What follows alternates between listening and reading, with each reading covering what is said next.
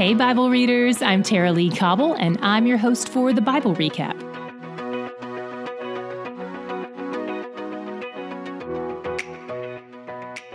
Today, we continue our progress through Proverbs, and we're still in the dad's advice to his son. He has more warnings about adultery. He wants these words to be in his son's line of sight and on his hands and in his heart. All three of those areas eyes, hands, and heart are important aspects of walking in holiness and purity. If the son has this wisdom at the forefront of these places, he won't be drawn to the adulteress.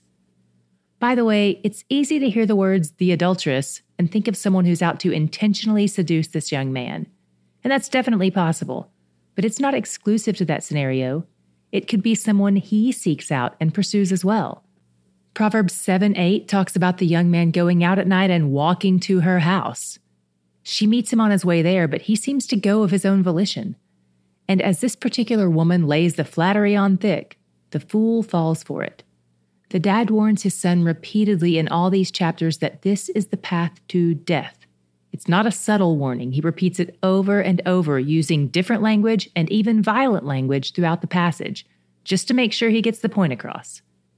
In chapter 7, the dad describes the adulteress as a loud woman who sidles up to the son and probably lowers her voice to seduce him in the streets.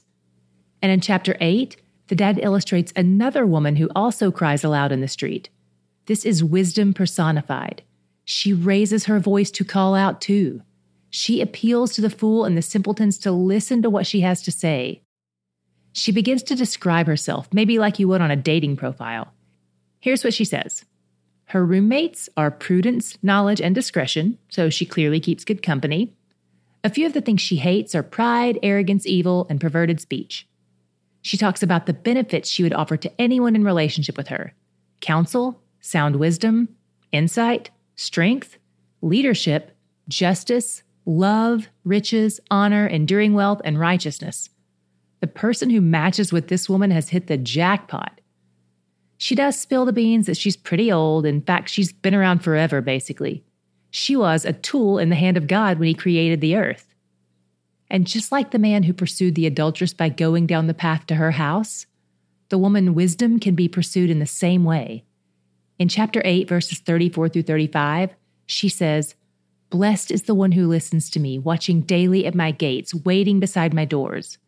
For whoever finds me finds life and obtains favor from the Lord.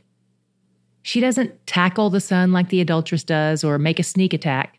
She asks to be pursued. And while the adulteress is the path to death, wisdom promises whoever finds me finds life. The juxtaposition is obvious and intentional.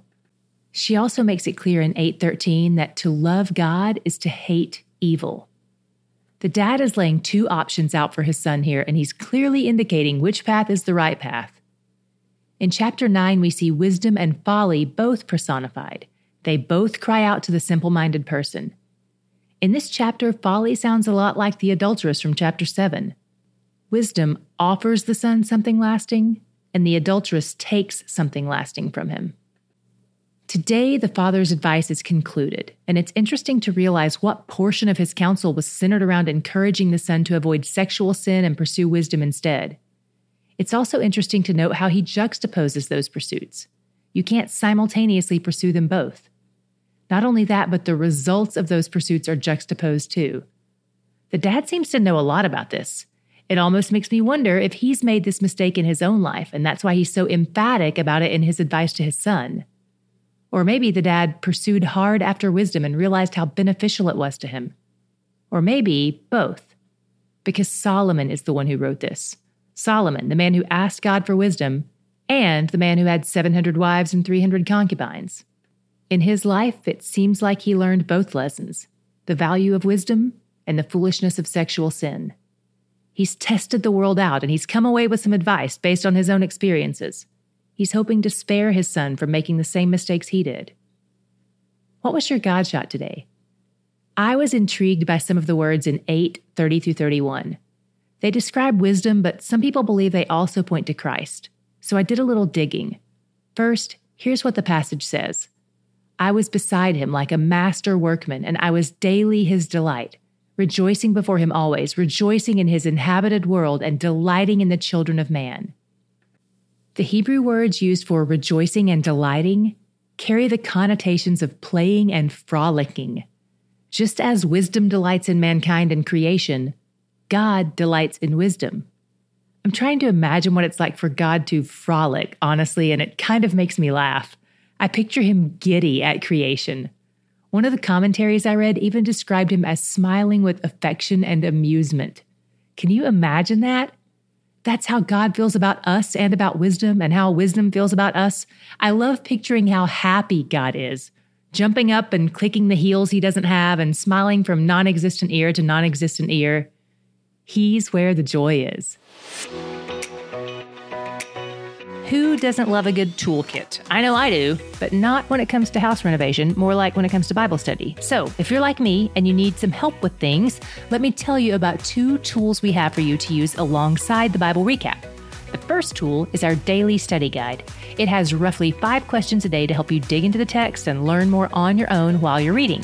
These questions tend to focus more on research and study, and we've left a space for you to write in the guide itself. You'll do this on your own. The second tool is meant to be used with at least one other person, or ideally in a group setting. It's our weekly discussion guide. It has about 10 questions per week, and they're totally different questions from the daily study guide, but they work together perfectly. The weekly discussion questions are more reflective, and they'll help you guide your group through a conversation that will build relationships as you work through Scripture together. You can even see sample pages of both options in our store at thebiblerecap.com or click the link in the show notes.